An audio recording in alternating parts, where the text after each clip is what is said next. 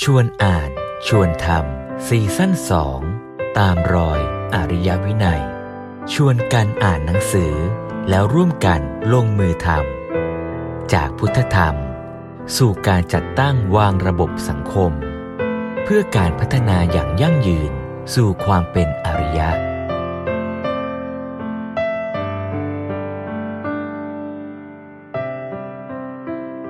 ก็หนังสือก็เริ่ม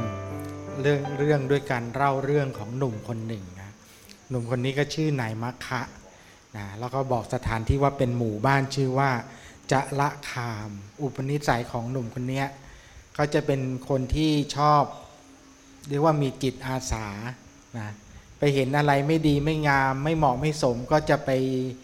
จัดไปปรับไปทำให้สถานที่มันดีขึ้น อย่างเช่นที่มันไม่สะอาดก็ไปทำความสะอาด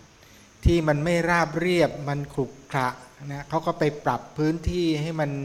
ราบเรียบนะเพราะคิดว่าถ้าทำสถานที่ให้มันน่าน่าอยู่น่าอาศัยเนี่ยคนก็จะชอบนะอันนี้ก็เรียกว่าเป็นคุณธรรมที่เรียกว่าฉันทะนะคือความอยากที่ประกอบด้วยปัญญา แล้วนอกจากที่เขาจะพัฒนาสถานที่มันน่ารื่นรมแล้วเนี่ยเขาก็ยังชักชวนคนในหมู่บ้านให้รักษาศีล ให้ทำทานให้ตั้งอยู่ในธรรมด้วยนะอันนี้ก็เป็นเรื่องหนึ่งที่สำคัญนะไม่ไม่ไม่ใช่แค่เราทำหน้าที่ของเราเราก็ต้องชวนให้คนในหมู่บ้านเนี่ยทำในสิ่งที่ดีงามเป็นประโยชน์ต่อไปด้วยนะ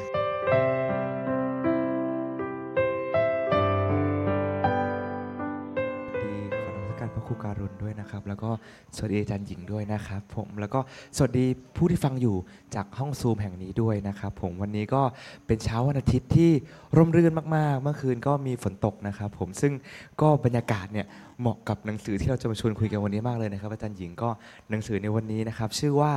ทำบุญพื้นฐานทำหมู่บ้านให้รมณีนะครับ ก็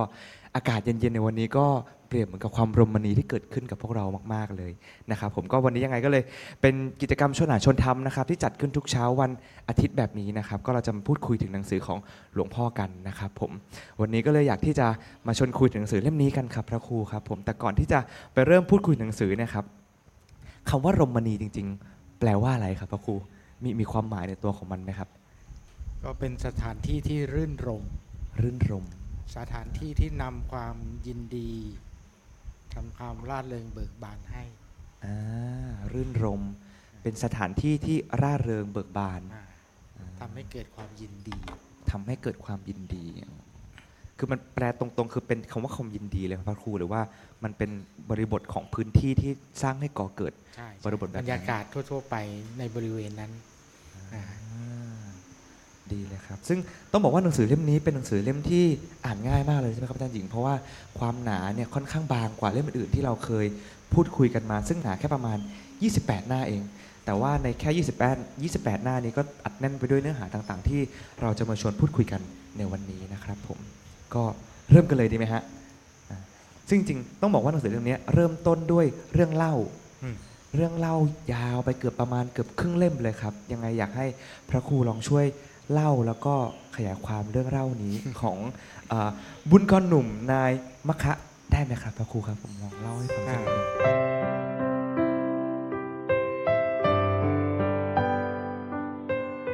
ก็หนังสือก็เริ่มเรื่องเรื่องด้วยการเล่าเรื่องของหนุ่มคนหนึ่งนะหนุ่มคนนี้ก็ชื่อนายมัคคะนะแล้วก็บอกสถานที่ว่าเป็นหมู่บ้านชื่อว่าจะละคามนะก็คงอาจเป็นที่สถานที่ โบราณแห่งหนึ่งในอินเดียนั่นแหละก็ปรากฏว่าท่านบอกว่าอุปนิสัยของหนุ่มคนนี้เขาจะเป็นคนที่ชอบ เรียกว่ามีจิตอาสานะไปเห็นอะไรไม่ดีไม่งาม ไม่เหมาะไม่สมก็จะไปจัดไปปรับไปทำให้สถานที่มันดีขึ้น อย่างเช่นที่มันไม่สะอาดก็ไปทำความสะอาด ที่มันไม่ราบเรียบมันขรุขระนะเขาก็ไปปรับพื้นที่ให้มันราบเรียบ นะเพราะคิดว่าถ้าทำสถานที่ให้มันน่าน่าอยู่น่าอาศัยเนี่ยคนก็จะชอบนะอันนี้ก็เรียกว่าเป็นคุณธรรมที่เรียกว่าฉันทะนะคือความอยากที่ประกอบด้วยปัญญา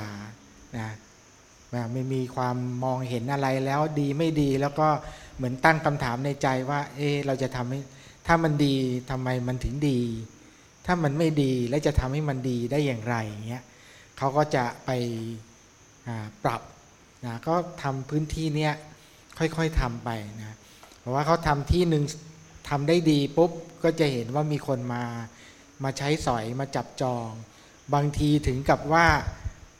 กันเขาออกไปจากที่นะเอามือกันไปเลยนะแต่ว่าเขาก็มีนิสัยแปลกกว่าคนทั่วไปว่าเขาก็ไม่หวงนะเขาไม่รู้สึกว่าเป็นเจ้าของที่นะ เขาก็ว่าอ้าวดีแล้วถ้าเขาถ้าคนนี้ชอบนะเราก็ไปทำที่อื่น แล้วเขาคิดในใจนะในนี้ก็มีเขียนว่า ถ้าสถานที่ใดทำให้คนเนี่ยเกิดความชอบใจนะนะก็จะก็ไม่มีใครไม่ชอบที่รื่นรมนะเพราะพอคนมาชอบที่เขาแล้วเขาก็มีความสุขเราบอกการทำอย่างเงี้ยเขาก็เลยคิดว่า ถ้าเราเขาได้ทำสถานที่อะไรที่ทำให้คนไปอยู่แล้วมีความสุข เขาก็มีความสุขไปด้วย เพราะนั้นก็จากที่หนึ่งเขาก็ย้ายไปทำที่อื่นที่อื่นไปเรื่อยๆทำมันดีหมดแล้วก็หาอย่างอื่นทำต่อไปนะขุดบอ่อขุดสะทำนู่นทำนี่นะตอนแรกก็ทำอยู่คนเดียว แล้วคนก็ไม่เข้าใจว่าเขาทำไปทำไมทำแล้วก็ย้ายที่ไปทำเสร็จแล้วคนอื่นก็มาแย่งที่ไปนะเขาก็บอกว่าเนี่ยเขาทำทางสวรรค์นะ แล้วก็เขาก็ไม่รู้สึกโกรธใครนะเขาก็ทำไปเรื่อยๆ จนนานเข้านานเข้าก็เรียกว่า เริ่มมีคนเห็นดีด้วย ก็เลยมาถามมาถามอยากทำตามนะก็เลยค่อยๆมีคนอยากทำตามเพิ่มขึ้นนะทีละคนสองคน จนกระทั่งได้กลุ่มใหญ่ทั้งหมดเนี่ยสามสิบสามคน คณะใหญ่เลยนี้พอคนมีคณะเยอะก็ทำงานใหญ่ ๆ ได้แล้ว เพอมีคนช่วยนะเขาก็ทำงานใหญ่ๆของเขาเรื่อยไปนะอันนี้ก็คือเบื้องต้นนะแต่นี้พอเขาทำไปอย่างนี้ก็ปรากฏว่าในในหมู่บ้านเนี่ยมันมีผู้ใหญ่บ้านมีผู้ปกครองนะส่วนผู้ปกครองเนี่ยก็เป็นมิจฉาทิฏฐินะชอบหาผลประโยชน์จากเรื่องของอบายมุกนะถ้าพวกนี้พวกคนหนุ่มนี่ไปเล่นการพนันดื่มเหล้าอะไรเงี้ยเขาก็จะได้ ได้เงินอะไรเงี้ยได้ค่าต่องได้ค่าต่อง นี่พอมาค้ามานพมาชวนหนุ่มๆทำประโยชน์อย่างนี้เขาก็รายได้ตกเขาก็ไปห้ามปรามว่าอย่าไปทำเลยจะไปชวนทำอย่างอื่น ยิงนกตกปลาอะไรเงี้ยมาค้ามานพก็ไม่ฟังพอไม่ฟังหนักเข้าหนักเข้าเขาก็เลยหาเรื่อง คราวนี้หาเรื่องยังไงดีอะไปกราบทูลพระราชาเลย หาว่ากลุ่มเนี้ยเป็นโจรนะซ่องสุมผู้คน ทำพระราชาด้วยโกหกพระราชาด้วยนะส่วนพระราชานี่ก็ในเรื่องนี้ก็ไม่ได้มีหูเบาไปหน่อย ไม่ได้มีอะไรในการทักไซไล่เลียงเลย เขาทูลมาอย่างนี้ก็เชื่อไปเลยนะก็บอกให้ไปจับมาจับมาก็ลงโทษเลย ไม่ได้ซักไซไล่เลียงว่าทำอะไรยังไงทำผิดจริงหรือเปล่า และให้ทำยังไงเขาบอกให้ช้างเหยียบ ก็คงอาจจะคนเยอะนะเอาช้างเหยียบ นะเพราะช้างก็ไม่เหยียบนะ ช้างก็ไม่เหยียบ พระราชาก็คิดว่าอาจจะคนเยอะ ช้างอาจจะตื่น เอางี้เอาเสือปิดไม่ให้เห็นหน้าและให้ช้างเดินเหยียบ พระราชาก็มีความตั้งใจในการจะลงโทษมากเลยนะครับผมก็ไม่สำเร็จอีกนะ ช้างก็ไม่เหยียบ เอ๊ะตอนนี้เกิดเอะใจแล้วว่า เอ๊ะทำไมมันไม่เหยียบอะไรเงี้ย ทั้งที่มันก็น่าจะทำตามควานช้างนะ ก็เลยต้องซักไซไล่เลียงแล้วเอา้ายังไงกันแน่ไอ้พวกนี้มันทำอะไรกันแน่เนี่ย พอซักไซไล่เลียงก็รู้ว่าอ๋อเขาเป็นคนดีเขาทำประโยชน์ ไอ้ผู้ใหญ่บ้านนั่นแหละ ตัวดี ก็เลยให้ผู้ใหญ่บ้านเนี่ยมาเป็นลูกน้องนะเปลี่ยนหน้าที่กันแล้วสลับกันเลยสลับกันเลย ให้นายมาคานี่เป็นนายบ้านแทนนะแล้วก็พระราชทานช้างให้ด้วยนะทันนี้ตัวที่จะเหยียบตัวที่จะไปเหยียบใช่แล้วไม่ได้มีพาหนะเพิ่ม เมื่อก่อนนี้ได้ช้างนี่ก็เรียกว่าได้ของใหญ่นะนะทำงานใหญ่ ๆ ได้เยอะเลยนะเครื่องทุนแรงอย่างดี เรียกว่าได้เครื่องทุนแรงอย่างดีทีเดียวนะนี่ก็เป็นเรื่องของนายมคามานพก็ปรากฏว่านายมคามานพก็ทำประโยชน์ต่อไป แล้วนอกจากที่เขาจะพัฒนาสถานที่มันน่ารื่นรมแล้วเนี่ยเขาก็ยังชักชวนคนในหมู่บ้านให้รักษาศีล ให้ทำทาน ให้ตั้งอยู่ในธรรมด้วย นะอันนี้ก็เป็นเรื่องหนึ่งที่สำคัญนะไม่ไม่ไม่ใช่แค่เราทำหน้าที่ของเราเราก็ต้องชวนให้คนในหมู่บ้านเนี่ยทำในสิ่งที่ดีงามเป็นประโยชน์ต่อไปด้วยนะอันนี้ก็เป็นเรื่องราวโดยย่อนะของนายมัคคามานพนะ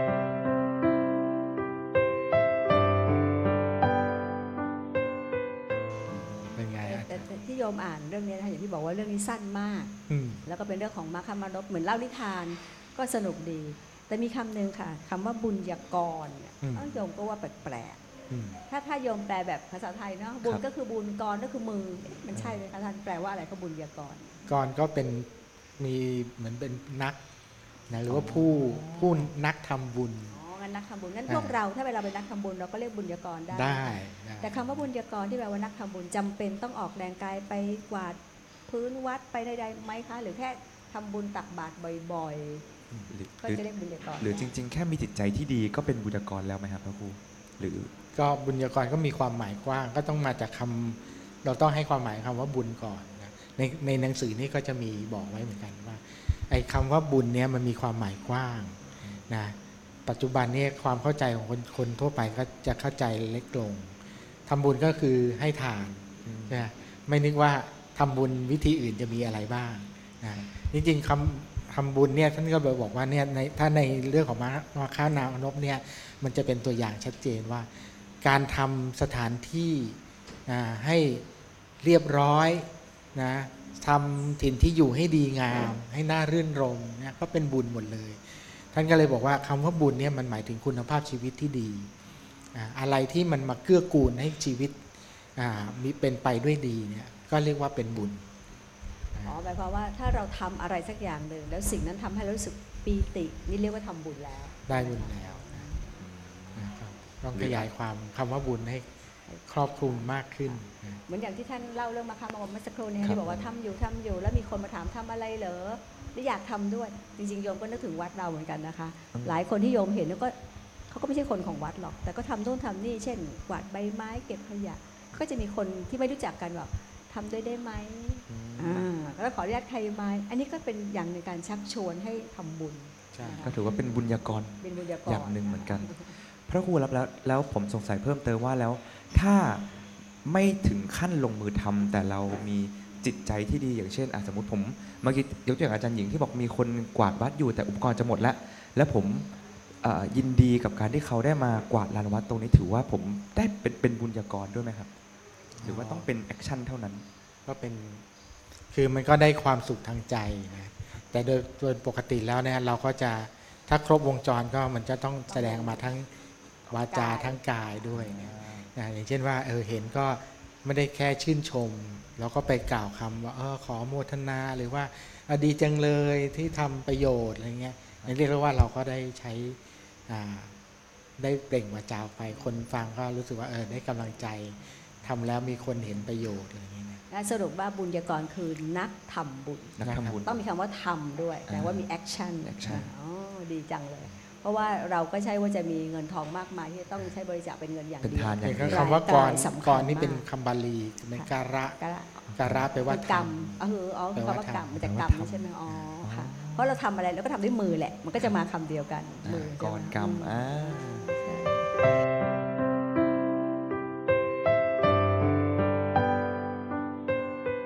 มีอีกเอิ่มขออนุญาตเลยนะคะถามต่อเลยครับบังเอิญชิญลยตอนครับที่ท่านพูดถึงมคมานพครับ อ่าแล้วก็ ท่านท่านก็พูดถึงฉันทะใช่ไหมคะว่าเขามีฉันทะอืมคืออันนี้แต่โยมมองได้ว่าในฉันทะของเขาเนี่ยใครใครมาชื่นชมแล้วก็ขอไปขอไปขอแย่งที่แหละไม่อยากเรียกว่าแย่งที่แต่ขอใช้ขอใช้เขาก็ยิ้มเขาก็มีความสุขโยมว่าเขามีข้างในของเขาคือความเมตตาโยมว่ามีเมตตาสูงมากสำหรับมคมานพอืมที่เห็นคนอื่นมีความสุขกับสิ่งที่เขา ลงแรงเสียเวลาทำเจริญพรใช่ไหมแต่เขา happy งั้นเมตตานี้เป็นจุดสำคัญยิ่งเลยนะคะ ในการที่จะทำให้เกิดฉันทะด้วยไหมคะก็ฉันทะนี่มันเป็นเขาเรียกมูลมูลฐานของธรรมนะก็คือเป็นธรรมะเบื้องต้นนะฉันทะมันดูที่ว่าฉันทะเนี่ยไปแสดงออกกับอะไร ถ้าแสดงออกกับสิ่งแวดล้อมกับสิ่งทั่วๆไปนะเราก็เรียกฉันทะธรรมดา แแต่พอมันมาแสดงออกกับท่าทีที่เราต้องเกี่ยวข้องกับผู้คนเนี่ยมันก็จะแสดงออกในเรื่องของพรหมวิหารนี่ถ้าเราไปอ่านเรื่องพรหมวิหารเนี่ยท่านก็จะมีฟุตเขียนไว้ว่าฉันทะเนี่ยเป็นมูลฐานของพรหมวิหารอ่าก็เลยค่ะฉันทะที่แสดงออกมากับผู้คนก็ผ่านพรหมวิหารสี่นั่นเองพระเมตตาเมื่อสักครู่นี้อ่าเอาเถอะอ๋อใช่จะมีอีกอันที่โยมอ่านเจอนะคะพอพอกล่าวโยงถึงเรื่องของ การกระทำของมาคามานพเนี่ย เหมือนกับเขาทำแล้วเขาก็นึกถึงประโยชน์อืมมันก็เลยเจอคำศัพท์คำว่าอัฏฐะสามโอ้นี่น่าสนใจ อัฏฐะสามที่โยมอ่านดูเหมือนกับมีสองสองแบบคือแบบหนึ่งแบ่งเป็นระดับอีกสอีกแบบหนึ่งแบ่งเป็นประโยชน์ ท่านช่วยอธิบายเพิ่มเติมได้ไหมคะว่าระดับสามอย่างนั้นคืออะไร ประโยชน์สามอย่างคืออะไร ก็คือถ้าเรารู้ว่ามันมีอะไรแล้วคำแปลว่าอะไรเราก็จะมองออกนะอย่างอันแรกก็คือประโยชน์ ถ้าแปลออกมาแล้วก็คือประโยชน์ทันตาเห็น คือประโยชน์ที่เป็นรูปธรรมกวาดปุ๊บสะอาดปั๊บอ่าอ๋อใช่ค่ะนี่ประโยชน์อันนี้หมายถึงประโยชน์อ่าถ้าในในธรรมที่ว่าอัฏฐะสามเนี่ยก็คือประโยชน์ในปัจจุบันอ่าประโยชน์ในปัจจุบันก็ประโยชน์ที่เกี่ยวกับการสร้างเนื้อสร้างตัว การมีทรัพย์สินเงินทอง อันนี้ก็เป็นมีครอบครัวที่ดี มีการงานดีเนี่ยเป็นประโยชน์ที่เรามองเห็นได้อยู่แล้ว ว่า คนก็อาจจะมองว่าเป้าหมายชีวิต หรือคนที่ประสบความสำเร็จก็ค่อนจะมีอย่างเงี้ยมีเงินมีทองใช้จ่าย มีทรัพย์สินที่ควรจะมีมีหน้าที่การงานดี มีครอบครัวดี มีสุขภาพดีก็มีสี่ดีนะอันนี้คือประโยชน์เบื้องต้นนะขั้นแรก ประโยชน์ในปัจจุบันประโยชน์ที่มองเห็นได้ด้วยตานะแล้วพออันที่สองก็เป็นประโยชน์เลยตาเห็นก็เป็นเรื่องของนามธรรมนะนะ ว่าเป็นเรื่องของจิตใจละจิตใจที่มีความมั่นคง มีความสุขภายในนะมีที่พึ่งมีที่ยึดเหนี่ยวนะอันนี้ก็เป็นประโยชน์ที่ลึกซึ้งกว่านั้นนะจริงๆประโยชน์อันนี้มันก็เกื้อกูลกันด้วยนะก็เรียกว่ามีคุณธรรมภายในตัวเองนั่นเองนะแล้วก็แล้วก็มีประโยชน์อีกชั้นหนึ่งก็เรียกว่าประโยชน์สูงสุดนะก็คือประโยชน์พระนิพพานนะประโยชน์ที่เราสามารถจะ รับมือกับโลกธรรมได้ไม่หวั่นไหว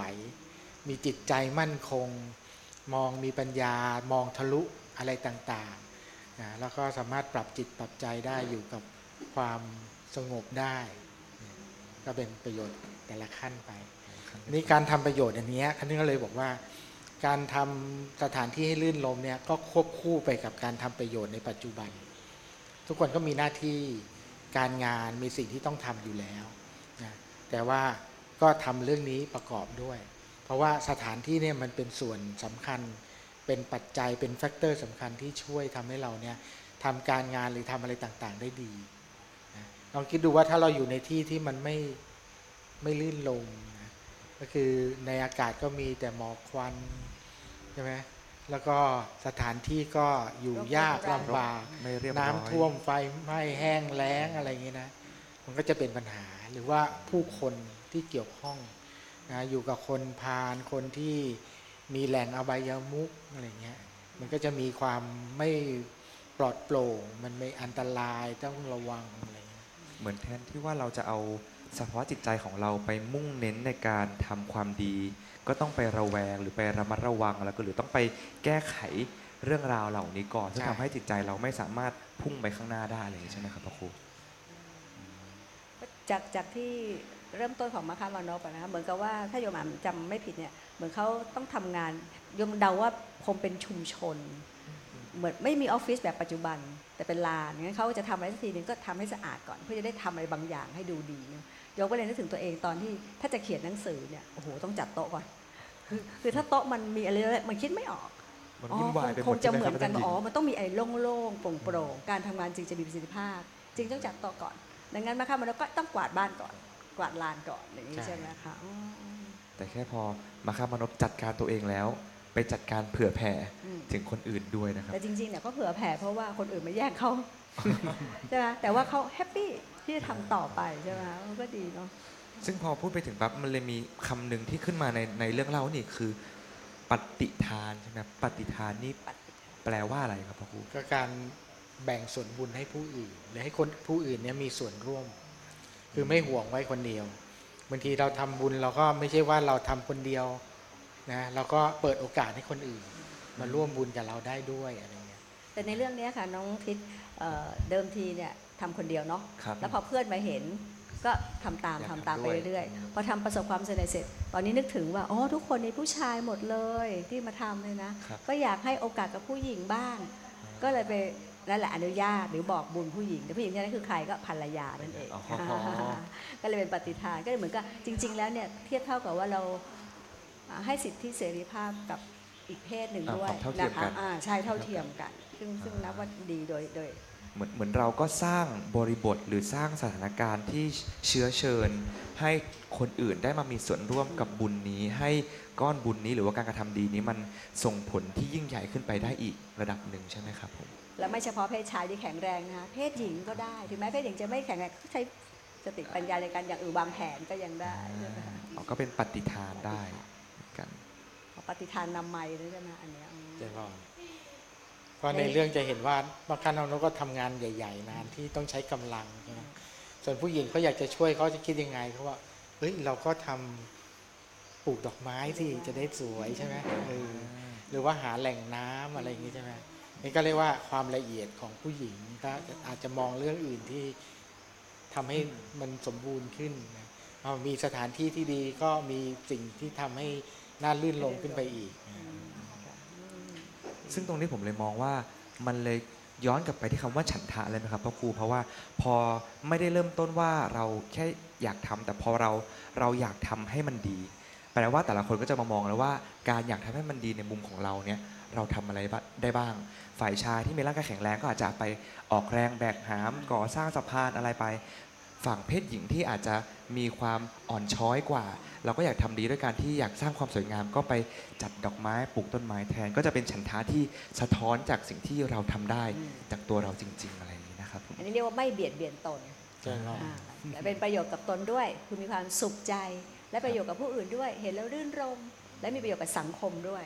ใช่ไหมคะก็คือทำให้ใหญ่ขึ้นไปเรื่อยๆเลยครบประโยชน์สามอีกแล้วอ่าอ๋อดีเลยครับดีผมจังเลยนะคะอืมก็คำฉันท่านนี่ก็เป็นคำใหญ่คำหนึ่งนะที่หลวงพ่อสมเด็จก็จะเน้นคำนี้มากตอนหลังๆเนี่ยเพราะด้วยว่าความอยากอยากแบบไหนล่ะ ถ้ามันเป็นแบบอยากที่เป็นกุศลเนี่ยถึงจะเป็นฉันท่าที่เราเราพูดถึงกันครับ ซึ่งเราก็ต้องให้โยมเนี่ยแยกแยกให้ออกแล้วความอยากมันก็พลิกไปพลิกมาได้นะครับ นะความอยากที่เป็นกุศลก็จะเป็นความอยากที่ประกอบด้วยปัญญานะคือปกติเราพบเจออะไรเนี่ยความรู้สึกมันจะเกิดขึ้นโดยธรรมชาติอยู่แล้วนะรู้สึกดีหรือไม่ดีชอบใจไม่ชอบใจ แต่คนที่มีฉันทาเนี่ยเขาจะตั้งคำถามต่อไปว่าทำไมเราถึงชอบใจทำไมถึงเราไม่ชอบใจมันมันเป็นยังไงทำให้เรารู้สึกอย่างนี้นะเขาก็จะตั้งคำถาม ไปเจอต้นไม้มันไม่เรียบร้อยมันไม่โต เขาจะเกิดคำถามแล้ว เอ๊ะทำไมมันไม่งดงามทำไงมันงดงาม มันไม่เห็นออก ลูกออกดอกสักทีทำไงมันออกลูกออกดอกอะไรเงี้ย นี่เรียกว่ามันมากระตุ้นกระตุ้นการใช้ปัญญาพอเราใช้ปัญญาแล้วมันก็ต้องคิดหาเหตุปัจจัยต่างๆ ที่จะทำให้มันดีขึ้นมาได้ อันนี้ก็เป็นจุดสำคัญว่าเออคนที่เป็นผู้นำหรือว่าเป็นผู้ที่พัฒนาเป็นบุญกรเนี่ยก็ต้องฝึก การมองชีวิตมองโลกแบบมีฉันทะ เอาปัญญามาประกอบมันดีไม่ดีเป็นเพราะอะไรตั้งคำถาม โอ้อย่างนี้ก็เข้าไปสู่วิมังสาเลยสิคะอ่าใช่ไหมคะฉันทาเสร็จกระโดดเข้าวิมังสาเลยทำยังไงจะให้ดีอืมโอ้ต้องมีการทดลองพิสูจน์ค้นหาข้อมูลโอ้โหไปไกลไปไกลแต่ว่าต้องเริ่มต้นจากการเอะใจเอ๊ะแล้วก็ตั้งคำถามก่อนซึ่งผมรู้สึกว่ามันดีตรงที่ แปลว่าการที่เราไม่ได้มองสิ่งใด ๆ แล้วรู้สึก โอเคกับมันแล้ว แต่เราลองตั้งคำถามว่าเอ๊ะแล้วมันจะดีขึ้นได้อย่างไรขึ้นกว่านี้อีกไหมมันจะร่มรื่นขึ้นมันจะรมณีขึ้นได้ยังไงแล้วเราก็มาวิมังสากันดู ลองปรับลองทดลองลองทำดูว่าเอ๊ะวิธีนี้ดีขึ้นไหมถ้ายังไม่ดีอะลองเปลี่ยนวิธีไปเรื่อยๆจนกว่ามันจะดีขึ้น ก็เลยประกอบกลายเป็นความฉันทะที่เราอยากทำขึ้นมาใช่ไหมครับพอพูดอย่างนี้นะคะโยมไปนึกถึงคำสอนของพระครูเมย์ครับที่ยกชอบยกตัวอย่างว่ารดน้ำต้นไม้ต้นเนี้ยชอบสามขันต้นเนี้ยอ่าชอบห้าขันแม้เป็นมะม่วงเหมือนกันใช่อันนี้คือวิมังสาอย่างหนึ่งนะคะคือคือไตรตรองพิจารณา ก็จะเกิดความพอดีของต้นนี้ กับความพอดีของต้นโยงไปนู่นเลย ทางสายกลางครับโอ้โหโอ้มันโยงได้เยอะมากมันสนุกอะค่ะเราถึงบอกว่าเล่มสั้นๆเนี่ยถ้าโยงเป็นนะมันสนุกไปมากได้ไกลเลยเลยเป็นเครือข่ายเลยมีอันหนึ่งที่ท่านค่ะโยมชอบตรงที่ท่านพูดถึงเรื่องของฉันทะนะคะเบอร์หลวงพ่อท่านเขียนในหน้า 21 บอกว่า พอฉันทะมาตัณหาหาย ปัญญาปัญหาหมด ทีนี้ก็ได้ความละปัญญาก็มาพาก้าวหน้ากันไป ในการสร้างสรรค์และมีสุขโอ้ตรงชอบที่คำที่ว่าฉันทะมาปัญหาหายปัญหาหมดตอนแรกอ่านผิดๆปัญญาหมดที่ตกใจไม่ใช่อ๋อปัญหาหมดนะคะเพราะปัญญามา โอ้มันดีจังมากเลยอะครับดีมากๆเลยก็เป็นปัญญาก็เลยเปรียบเหมือนแสงสว่างทำให้เรามองอะไรมันชัดขึ้นพอเราเห็นอะไรชัดเราก็จัดปรับ ได้อ่าว่ามันยังไม่เหมาะยังไงเราก็ปรับได้นั่นจริง ๆ คนที่เราเก่งๆในปัจจุบันเนี่ยนะคะคนที่เก่งๆไม่ว่าจะเก่งวิชาชีพไหนๆแสดงว่าต้องมีฉันทะเป็นจุดเริ่มต้นแน่นอนเพราะฉะนั้นเขาไม่ไขว่คว้าที่จะศึกษาเพิ่มเติมใช่ไหมคะเห็นด้วยนะครับขอขออนุญาตนิดนะครับพอดีเมื่อกี้เราคุยกันเรื่องของปฏิทานนะครับ แล้วก็มีคำถามจากทางบ้านเข้ามานะครับ ถามว่าปฏิทานเหมือนกับการขออนุโมทนาไหมครับพระครูอ๋อ ไม่ไม่เหมือนไม่เหมือนอนุโมทนาก็อีกอย่างหนึ่งปฏิทานนี่ก็เป็นการให้ส่วนบุญอะไรเงี้ย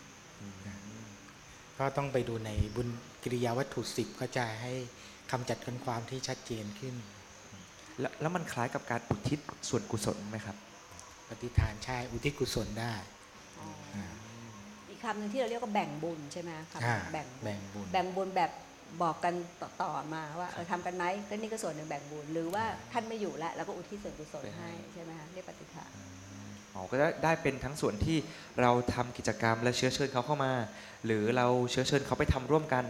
หรือเราทำแล้วแล้วก็อนุโมทนาเอ้ยอุทิศอุทิศส่วนกุศลอุทิศผลบุญนี้ไปให้ได้เหมือนกันอ่าดีเลยครับ บุญกิริยาวัตถุสิบนะคะ ต้องไปท่องอีกแล้ว โยงไปอีกเรื่องหนึงแล้วครับโยงไปอีกเรื่องอาจารย์หญิงเรื่องนี้ไปได้ไกลจริงใช่ใช่เรื่องนี้ไปได้ไกลมาก ๆ จริง ๆ ค่ะๆ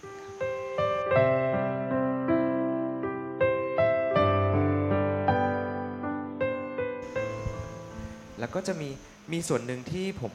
เอ่อเหมือนพระครูเล่าในเรื่องเล่าเนี่ยเหมือนกันจะเป็นเรื่องของสินห้าใช่ไหมครับ ที่แค่ว่าเออพอเราเอ่อนายมคะเนี่ยได้ทำไปแล้ว ก็ไม่ได้ทำสักแต่ว่าทำอย่างเดียว แต่ว่าทำพื้นที่อารมณ์มณีแล้วก็ยังเชื้อเชิญให้เอ่อบุญญากรทั้งหลายเนี่ยได้มาร่วมกันรักษาสินห้าด้วยใช่ไหมครับ ซึ่งจริง ๆ ในหนังสือเล่มนี้พอหลังจากเอ่อจบเรื่องเล่านี้ไปอะครับหลวงพ่อก็ได้มีเขียนเพิ่มเติมถึงเรื่องสินห้าไว้ด้วยว่าจริง ๆ แล้วสินห้าเนี่ยไม่ใช่แค่ว่าเรามารักษาแล้วก็ไม่ทำอะไรเลยอืมแต่จริง ๆ แล้วสินห้า ต้องเป็นการที่เราเนี่ยมีความตั้งใจจะทำอะไรบางอย่างอืมแต่เอาสินห้าได้มาเป็นฐานในการทำโดยที่ทำแล้วไม่เบียดเบียนใช่ไหมครับผมพระครูขยายความสินห้าตรงนี้ให้ฟังเพิ่มเติมได้ไหมครับก็เหมือนกับว่าอย่างตะกี้ที่บอกว่าเราต้องทำประโยชน์ หรือว่าเป้าหมายของชีวิตของเราให้มันสมบูรณ์ใช่ไหมครับอย่างประประโยชน์นั้นเบื้องต้นเนี่ยที่ว่าอุทานสัมปทา อารักขสัมปทากาลยานมิตรตา สมะชีวิตา นี่ก็คือคาถาเสร็จหัวใจเศรษฐีที่ใช้สร้างชีวิตเนี่ยอันนี้คือสิ่งที่เรากำลังทำกำลังหาทรัพย์กำลังทำอะไรเนี่ยก็มีศีลห้าเนี่ยมาคุมไว้ว่า ระหว่างที่เราทำเนี่ยเราอย่าไปละเมิด อย่าไปสร้างเวรภัย อย่าไปเอาเปรียบเบียดเบียนคนอื่นทำไปตามความสุจริตให้ได้มาโดยสุจริตนี่แหละ ก็คือเลยว่าเรามีงานที่เราจะต้องทำอยู่แล้ว แต่ว่าขณะที่เราทำงานต่างๆ เหล่านั้นเนี่ยเรามีศีลมากำกับว่าการทำงานต้องให้มันสุจริตนะ อย่าไปสร้างเวรภัยกับใครนะ ตรงนี้ตรงนี้ดีมากเพราะว่าอ่านเล่มนี้เพิ่งเพิ่งเอะใจครับเอะใจหมายความว่าไม่เคยคิดอย่างที่ท่านคิดเลยท่านบอกว่าศีลห้าเนี่ยนะ ไม่ได้ เริ่มต้นก็ทำศีลห้าแปลว่าไม่นั่นไม่นี่ไม่สุดท้ายไม่ต้องทำอะไรนอนนิ่งๆแปลว่ารักษาศีลโอ้โยมเอะใจเลยคำนี้เพราะเพราะเราไม่เคยได้ยินแบบนี้มาก่อนที่ต้องลงมือทำแต่กำกับด้วยศีลห้าใช่เช่นว่าอย่าเบียดเบียน อันนี้โยมประสบการณ์ตรงอะนะคะอย่างอย่างคนที่ชอบเขาเรียกกินเจในช่วงวาระหนึ่งของของปีอะนะคะครับผมแต่ว่าโยมไม่ได้ทานเจโยมก็ทำปกติ ก็จะมีเพื่อนถามว่าไม่กินเจหรอบอกโอ้ไม่กินก็กินปกติอุ้ยทำไมล่ะเนี่ยต้องทำบุญอย่างนี้สิ เอ๊ะ เราก็คิดว่า เอ๊ะเขากำลังทำบุญอยู่นะ แต่คำพูดของเขาเนี่ยทำไมมันเหมือนมาแขวะ เราให้เรารู้สึกว่าเราทำผิดทำบาป อันนี้แสดงว่าไม่ได้กำกับในสิ่งที่โยมคิดเองนะคะ ตัวทำบุญแต่ปากเนี่ยไปส่อเสียดหรือไปใดๆใช่ไหมคะโยมคิดว่าใช่ไหมคะอย่างนี้คือใช่ไม่ถูกต้อง ก็คือเออเราก็ต้องควรจะอนุโมทนาคนได้แต่ว่าจะชวนก็ได้ ไม่ชวนก็เรื่องของเขาเขาจะกินไม่กิน แต่อย่าพูดให้เขารู้สึกบั่นทอน คือใช่หมไปเบียดเบียนด้วยสินข้อสี่อืมอืมจริงไหมข้อสี่นี่สินสำคัญข้อสี่การระวังคำพูดนะอย่างมาค้ามานพนี่ก็มีคุณสมบัติเด่นในเรื่องคำพูด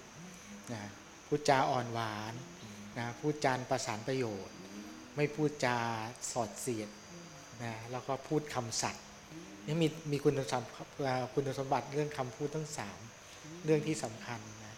และคิดว่าทุกคนนั่นแหละ เรื่องคำพูดเป็นการสื่อสาร นี่มันก็อาจจะพลาดได้ถ้าเราวางจิตวางใจไม่ถูกนะนั่นก็ต้องวางจิตวางใจให้ดีนะก็ศีลเรื่องคำพูดนี่ก็สำคัญนั่นแหละรู้สึกจะละเมิดง่ายที่สุดก็คือข้อนี้ ในศีลห้านี้แค่บอกว่าพูดไม่พูดปดนะแต่จริงๆ ถ้าเป็นสัมมาวาจาแล้วมันก็จะมีอ๋อครบสี่มีทั้งครบสี่เลยอ๋อคจะวรลึกจะให้ขึ้นคไปรบอีกทั้งสี่เลยเอ้พอท่านพูดถึงเรื่องมาคามานพนี่มีคุณสมบัติทางคำพูด โยมว่าคุณคุณวันนี้อันเป็นข้อหนึ่งในวัตบทเจ็ดใช่ใช่ไหมคะท่านท่านเฉลยเลยได้ไหมคะวัตบทเจ็ดคืออะไร วัตบทเจ็ดก็คือวัดก็เป็นข้อข้อประพฤติอ่าเป็นสิ่งที่ทำเป็นประจำนะวัดวัตบทเจ็ดก็เป็นทางของการประพฤติเจ็ดข้อนะอย่างนะครับมันว่ามันก็จะมี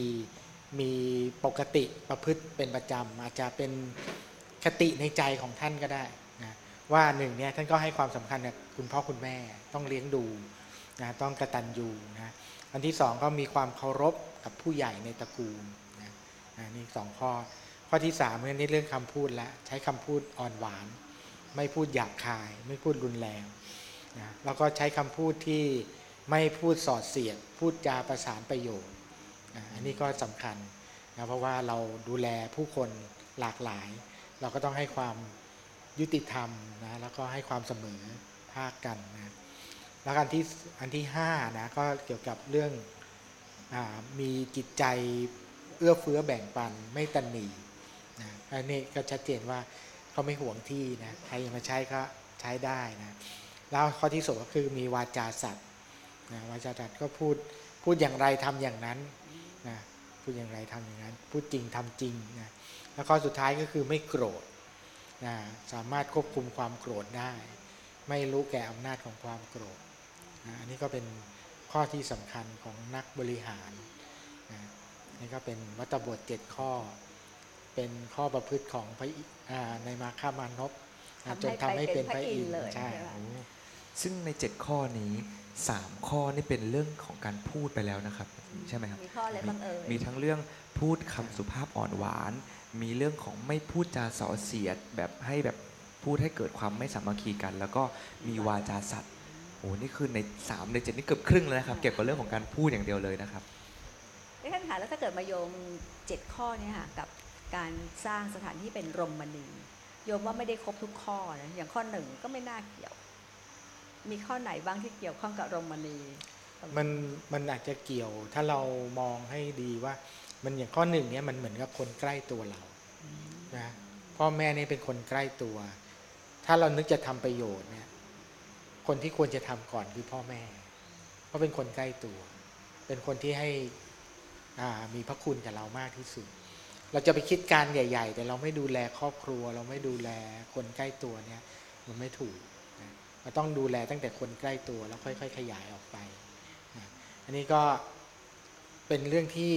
ฝากไว้เหมือนกันนะว่า เราจะมีผู้นำเนี่ยอันหนึงอย่างที่เราควรจะมองก็คือว่า ท่านทำอย่างไรกับคุณพ่อคุณแม่ ท่านดูแลคุณพ่อคุณแม่อย่างไร ถ้าเกิดท่านเป็นคนที่พ่อแม่ก็ยังไม่นับถือหรือว่า หรือว่าไม่รักเนี่ยนะก็น่าต้องมีปัญหาอะไรบางอย่างนะเพราะว่าคนที่ใกล้ตัวที่สุดเนี่ยน่าจะเป็นคนที่รู้จักเรามากที่สุด ถ้าเราไม่สามารถพิสูจน์ตัวเอง หรือว่าทำดีกับคนใกล้ตัวได้เนี่ยมันน่าจะเป็นปัญหาเหมือนกันโยมเบรกนิดนึงโยมจำได้เลยโยมเคยอ่านอ่านข้อมูลเนี่ยมีบริษัทยักษ์ใหญ่บริษัทหนึ่งแต่ไม่เอ่ยชื่อเนาะเขารับพนักงานในการถามคำถามเดียวว่าทำอะไรกับพ่อแม่อืมดูเท่านี้เลยเองอย่างอื่นไม่ดูเขาบอกว่าคนดีสำคัญกว่าคนฉลาดโอ้โหโยมอย่างที่ท่านว่าเลยว่าใช่ถ้าไม่คิดถึงพ่อถึงแม่ อย่างอื่นไม่ต้องคิดละอย่างอื่นมันเป็นจุดเริ่มต้นที่ง่ายที่สุดเลยที่ทำได้ใช่ไหมครับ แล้วส่วนอันที่สองนี่ก็ถือว่าเข้ากับคนรุ่นเก่า ให้ให้เกียรติ แล้วเขาถ้ามีประสบการณ์อะไรเขาก็จะสนับสนุน เราอาจจะมีความคิดอะไรดี ๆ เราอาจจะมีกำลังนะแต่ว่าเราก็ไม่ควรที่จะละเลยอ่าท่านที่มาก่อนเรานะถ้าถ้าเราเราได้รับการสนับสนุนจากท่านเนี่ยอะไรก็อาจจะทำได้คล่องได้ดีขึ้นอ๋อคำว่าในตระกูลไม่ได้หมายถึงในนามสกุลเราอะถ้าในตระกูลก็ในนามสกุลของเรา ผู้ใหญ่ในตระกูล ก็บางทีก็พ่อแม่อาจจะไม่อยู่ก็ได้ อาจจะมีผู้ใหญ่ท่านอื่นที่สูงกว่าอะไรเงี้ยแต่ถ้าเป็นในปัจจุบันก็จะเผื่อแผ่ไปถึงผู้ใหญ่ท่านอื่นใช่ๆด้วยใช่คือความอ่อนน้อมก็เราก็จะได้สิ่งที่ดีกลับคืนมาข้อไหนอีกไม่อยากตอบคำถามสำหรับถ้าในมุมผมนะอาจารย์หญิงเมื่อกี้นี้ที่อาจารย์หญิงถามว่าแล้ว ข้อไหนที่เกี่ยวกับการสร้างรมณีบ้างอันนี้ผมไม่แน่ใจว่าผมถูกหรือเปล่า แต่ผมรู้สึกว่า ความเป็นรมณีนี้ มันอยู่บริอยู่ที่บริบทอยู่ที่พื้นที่เราด้วย ถ้าเราพูดถึงความรมณีในบ้านเนี่ยทีนี้ข้อหนึ่งการเลี้ยงดูบิดามารดาอาจจะจำเป็นละเพราะว่าการที่เราเลี้ยงดูบิดามารดาดี ก็จะทำให้บริบรรยากาศหรือบริบทในครอบครัวเราก็ดีด้วย แต่ถ้าเราพูดถึงบริบทอื่น ๆ เช่นที่ทำงาน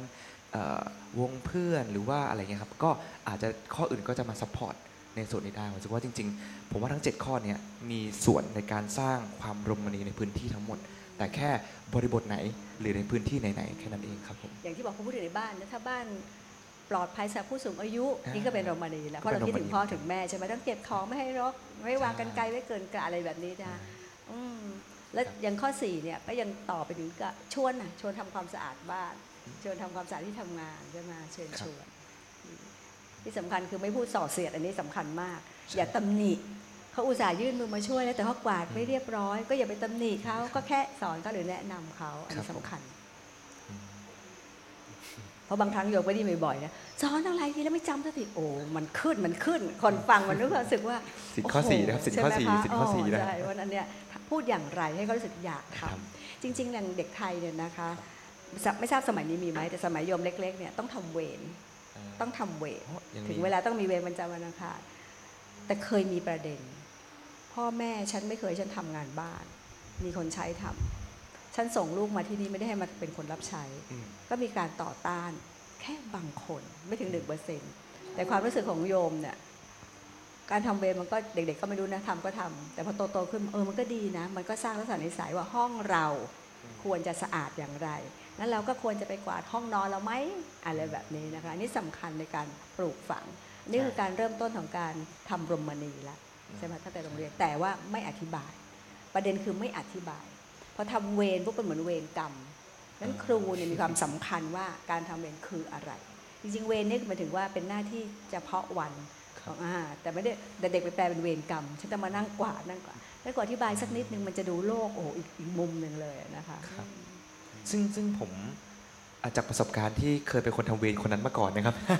ผมว่าจริง ๆ มันเหมือนเรื่องของฉันทะเหมือนกันครับอาจารย์หญิงก็คือว่าถ้าถ้าเราเข้าใจว่าการทำสิ่งนี้ไปแล้วมันสร้างให้เกิดประโยชน์แบบไหน เราน่าจะมีฉันทะในการทำสิ่งนั้นมากขึ้น มากกว่าการที่ถูกบังคับให้เราทำโดยที่เราไม่มีความเข้าใจอะไรเลย ซึ่งมันอาจจะกลายเป็นความไม่เข้าใจความโกรธ อาจจะเป็น ความอยากที่ผิดแบบเป็นตัณหาเกิดขึ้นก็ได้ แต่ถ้าเข้าใจว่าอ๋อการทำเวรแบบนี้มันคือการปลูกฝังนะ มันคือการที่ทำให้พื้นที่ตรงนั้นมีความเป็นรมณีนะเราจะได้ได้ไปนั่งเรียนอย่างเข้าอกเข้าใจมากขึ้น ไปต้องไปกลัวเดี๋ยวฝุ่นเฟินเข้าตาอะไรอย่างนี้ขึ้นมา ถ้าเราเข้าใจกันแบบนั้น เหมือนที่อาจารย์หญิงบอกว่าถ้า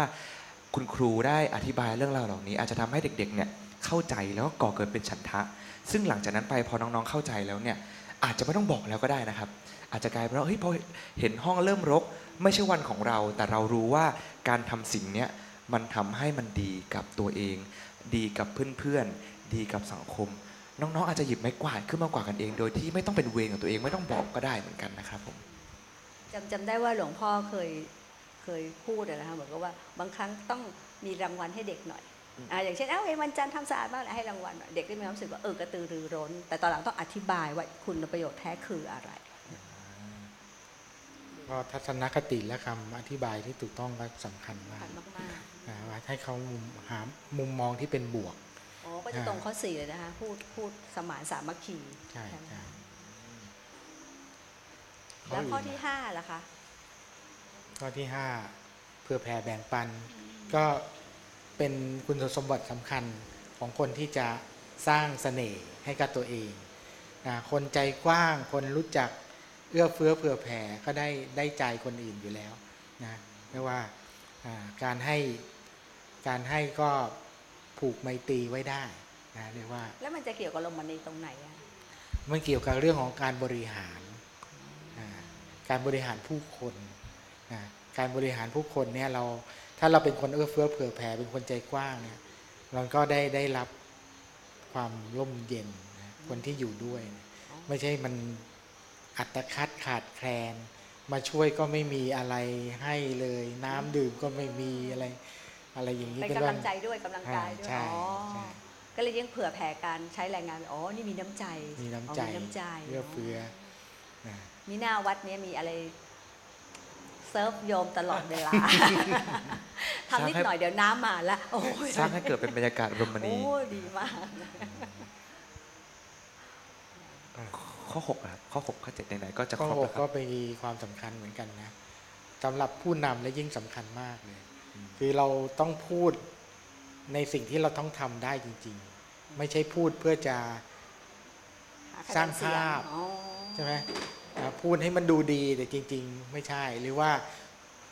มีรับลมคมใน พูดสร้างวันนี้พูดอย่างหนึ่งแต่อีกวันหนึ่งพูดอีกอย่างหนึ่งอะไรเงี้ยอย่างนี้ไม่ได้เลย เพราะว่า คำเราเราบริหารคนด้วยคำพูดครับเราให้สร้างศรัทธาสร้างความเชื่อ แต่ถ้าคำพูดมันไม่จริงแล้วเนี่ยศรัทธามันก็จะหวั่นไหวละอ้าวทำไมเคยพูดว่าอย่างนั้นอะวันนี้เปลี่ยนแล้วเนี่ยนั้นคำพูดของผู้นำเนี่ยสำคัญต้องรักษาคำพูดอย่างที่บอกว่าก่อนพูดเราเป็นนาย แต่หลังจากนั้นละเราต้องคำพูดเป็นนายเราคำพูดเป็นนายเราแล้วนะเดี๋ยวยุ่งสมัยนี้เนี่ยบันทึกภาพไว้หมดนะ พูดอะไรผิดนี่เอามาเอามาทบทวนได้ง่าย ๆ เลยนะดิจิตอลฟุตพิ้นนะครับพ่อครูตอนนี้ถูกบันทึก ซึ่งการคุยของเรานี้ก็ถูกบันทึกไว้เรียบร้อยแล้วเหมือนกันนะใช่เป็นดิจิทัลฟุตพิ้นอย่างหนึ่งเหมือนกันนะครับผมวันนี้อ่าอืมแต่เรื่องสำคัญจริงๆนะครับเพราะว่าใช่เพราะว่าสิ่งที่เหมือนกับที่บอกการสื่อสารของเราอะครับคำพูดเรามีผลกับผู้อื่นมากๆ เพราะว่าเราพูดอะไรไปทุกคนจำได้ และทุกคนก็เชื่อและนำไปปฏิบัติตาม แต่ วันไหนวันหนึ่งที่เรามากลับคำพูดนั้น โดยที่ไม่ได้มีเหตุผลเพียงพออะไรเงี้ยก็จะทำให้เราถูกเหมือนที่พระครูใช้คำว่าลดความศรัทธาในตัวเราลงได้ เราเองก็จะหมดความน่าเชื่อถือลงด้วยนะครับอันนี้ก็เป็นเรื่องที่ต้องการใช้คำพูดนี้มีศิลปะมาก เพราะว่าเบื้องหลังการใช้คำพูดก็คือ มันจะสอดเจตนา จากคำพูดนั้นน่ะเราสามารถวิเคราะห์เจตนาของผู้พูดได้นะ นะฉะนั้นก็คำพูดนี้ก็ต้องระมัดระวังมากนะเพราะว่าเรื่องเจตนานี้เป็นเรื่องที่มองไม่เห็นนะแต่เราจะสังเกตได้จากถ้อยคำคำพูดนี่แหละโยโยมก่อนไปเขาจะโยมแวะนิดนึงพอพูดถึงเรื่องของความน่าเชื่อถือในคำพูดจริงเนี่ยครับมันทำให้นึกถึงคำว่าภาษาธนีที่ทำให้เราเกิดความน่ายกย่องใช่ไหมคะพี่หนุ่มเพราะว่าคำพูดที่ดีคนที่ทำก็ต้องเลื่อมใสในความจริงความตรงของเราครับมันก็จะเอื้อต่อไปการสร้างลมมณี โอ้อะไรนีๆทั้งหลายดีๆหมด ภาษาธนีนะคะครับแต่ข้อที่เจ็ดนะคะข้อสุดท้ายครับเห็นชัดเลยโยมเห็นชัดเลย ตอนนี้คนมาแย่งที่อะมาค่ะไม่โกรธเลยอ่าอันเนี้ยชัดเจนมาก คือใช่เป็นผู้นำและมีอำนาจอยู่แล้ว ต้องเป็นผู้ตัดสินใจอยู่แล้ว มันก็อาจจะมีเรื่องมาให้ต้องตัดสินใจเยอะ หรือบางทีก็ต้องถูกคนทดสอบบ้างนะอาจจะโดนแหย่บ้างโดนอะไรบ้าง ต้องควบคุมอารมณ์ได้นะ ต้องระงับความโกรธได้ เพราะว่าเขาบอกโกรธแล้วปัญญาไม่เกิดอืมนะเพราะฉะนั้นเนี่ยถ้ายังไม่โกรธเนี่ยปัญญายังใช้การได้อยู่งั้นต้องไปอ่านอีกเรื่องแล้วค่ะต้องทำระอวังย่างไรศัตรูจะหายโกรธเจ็ดวิธีเจ็ดวิธีเอาให้ไว้แต่อย่างน้อยถึงแม้ว่าจะโกรธแต่คนเราก็ต้องโกรธนะโดยธรรมชาติครับผมแต่ต้องหยุดเร็วให้สั้นใช่หายให้เร็ว ต้องรู้ตัวเร็วต้องรู้ตัวเพราะเพราะจริง ๆ พอ พอย้อนกลับไปเรื่องที่พระครูบอกฉันทะมันเป็นมูลฐานด้วยครับ เพราะว่าพอเรารู้แล้วว่าเราตั้งใจทำสิ่งนี้ แล้วถ้าเรามีความโกรธมาเป็นสิ่งอันตรายตรงนี้ครับมันจะทำให้เราไม่สามารถทำสิ่งนั้นได้ เพราะว่าความโกรธก็จะไปทำให้คนที่มาอยากมาร่วมทำกับเราไม่อยากทำหรือทำให้เราหยุดทำสิ่งนั้นไป แต่ถ้าเรายึดที่ฉันทะเป็นหลัก ว่าเรามาทำเพราะอยากทำสิ่งนี้เหมือนที่นายมาคามานพเนี่ยอยากที่จะทำให้ตรงนี้เป็นรมณี จะมีใครมา ป้องกันจะมาแย่งพื้นที่ไป ก็ไม่โกรธเพราะเราตั้งใจว่าเราจะทำพื้นที่ตรงนี้ให้มันดี แทนที่จะไปยึดติดว่า ฉันไม่ชอบที่แกมาเยียดแย่งที่ฉันเลยนะ แต่เราไม่สนใจตรงนั้น เราไปสนใจถึงเป้าหมายหรือเป้าประสงค์ที่แท้จริงของการกระทำนั้น ก็ทำให้เราลดทานความโกรธตรงนี้ลงได้ด้วยใช่ไหมพระครูคือบางทีการทำแบบมัดนาในมัคคะเนี่ยเป็นการว่าจิตอาสานะทำประโยชน์ให้กับส่วนรวม บางทีคนก็จะก็จะมองว่าทำไมไม่เอาเวลาไปสร้างเนื้อสร้างตัวทำธุระของตัวเอง มาทำอะไรไม่เป็นประโยชน์ ให้ประโยชน์มองไม่เห็นประโยชน์ส่วนรวมใครได้ประโยชน์ไม่รู้อะไรเงี้ยใช่ไหมนั่นก็ต้องหนักแน่นต้องมั่นคง ต้องชัดเจนในเรื่องที่เราจะท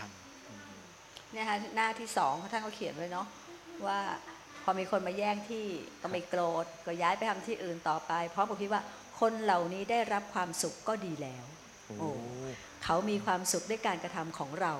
การกระทำของเรานั้นก็ต้องเป็นกรรมที่เป็นบุญ โอ้โหนี่มันบุญพูดให้ให้ตัวเองแบบยิ่งดีขึ้นไปใหญ่เลยนิยมว่าตรงนี้คือความเมตตาที่โยมจับได้นะมีเมตตาจิตที่สูงมากทัศนคติด้วยทัศนคติอืมใช่ แต่ไม่แย่งธรรมดาท่านแหมโยมจริงๆโยมก็หมั่นไส้พวกนั้นนะแย่งแบบเอาแขนอย่างเงี้ยแม่มันเกินไปปะแค่มานั่งอย่างเดียวก็พอแล้วยังมีการกระทุ้งก็อีก ถ้าเป็นสมัยเนี้ยขึ้นแน่เลย ขอดีขอดีๆใช่ไหมคะเออขอนั่งหน่อยนะใครๆก็จะให้เลยนะนี่คำพูดของคนขอ ก็ยังต้องใช้คำพูดที่สมานฉันท์ด้วยนะอยากจะขอทั้งทีเรียกไม่มีศิลปะ ดีค่ะ เพราะว่าชื่อชื่อชื่อบทตรงนี้ค่ะแปลกดี ชื่อบทว่าเรียกหาฉันทะ บอกหนุ่มมัคคะให้รีบกลับมาโยมอ่านชื่อบทแล้วโยมงงต้องรีบอ่านเลย แปลว่าอะไรอ๋อแสดงว่าในโลกปัจจุบันช่วงหนึ่งครับโดยเฉพาะช่วงนี้เลยเนี่ยขาดมัคคะคำว่ามัคคะไม่ใช่บุคคลแล้ว แต่ขาดคุณสมบัติของมัคคะจิตทอาสาำใช่ไหมทำทุกอย่างคนเห็นที่แก่ทำตัวไม่เห็นมีประโยชน์จิกับตอาสาส่วนรวมอืมดังนั้นโลกปัจจุบันต้องเรียกให้มัคคะกลับมาในตัวเรา แต่แล้วโยมคิดหมายความว่ายังไงเรียกมัคคะอืม ที่แท้เรียกกลับมาอยู่ในตัวเราให้ได้ ก็คือเรียกความมีจิตอาสาเรียกการกระทำเพื่อส่วนรวมกลับมาเพื่อให้สังคมมันสวยงามแล้วก็น่าอยู่มากขึ้น มีความเป็นรมณีมากขึ้นนะครับ แล้วก็ไม่หวังว่าคนจะชื่นชมว่าเราทำแล้วเนี่ยต้องยกย่องเราอืมทำด้วยใจบริสุทธิ์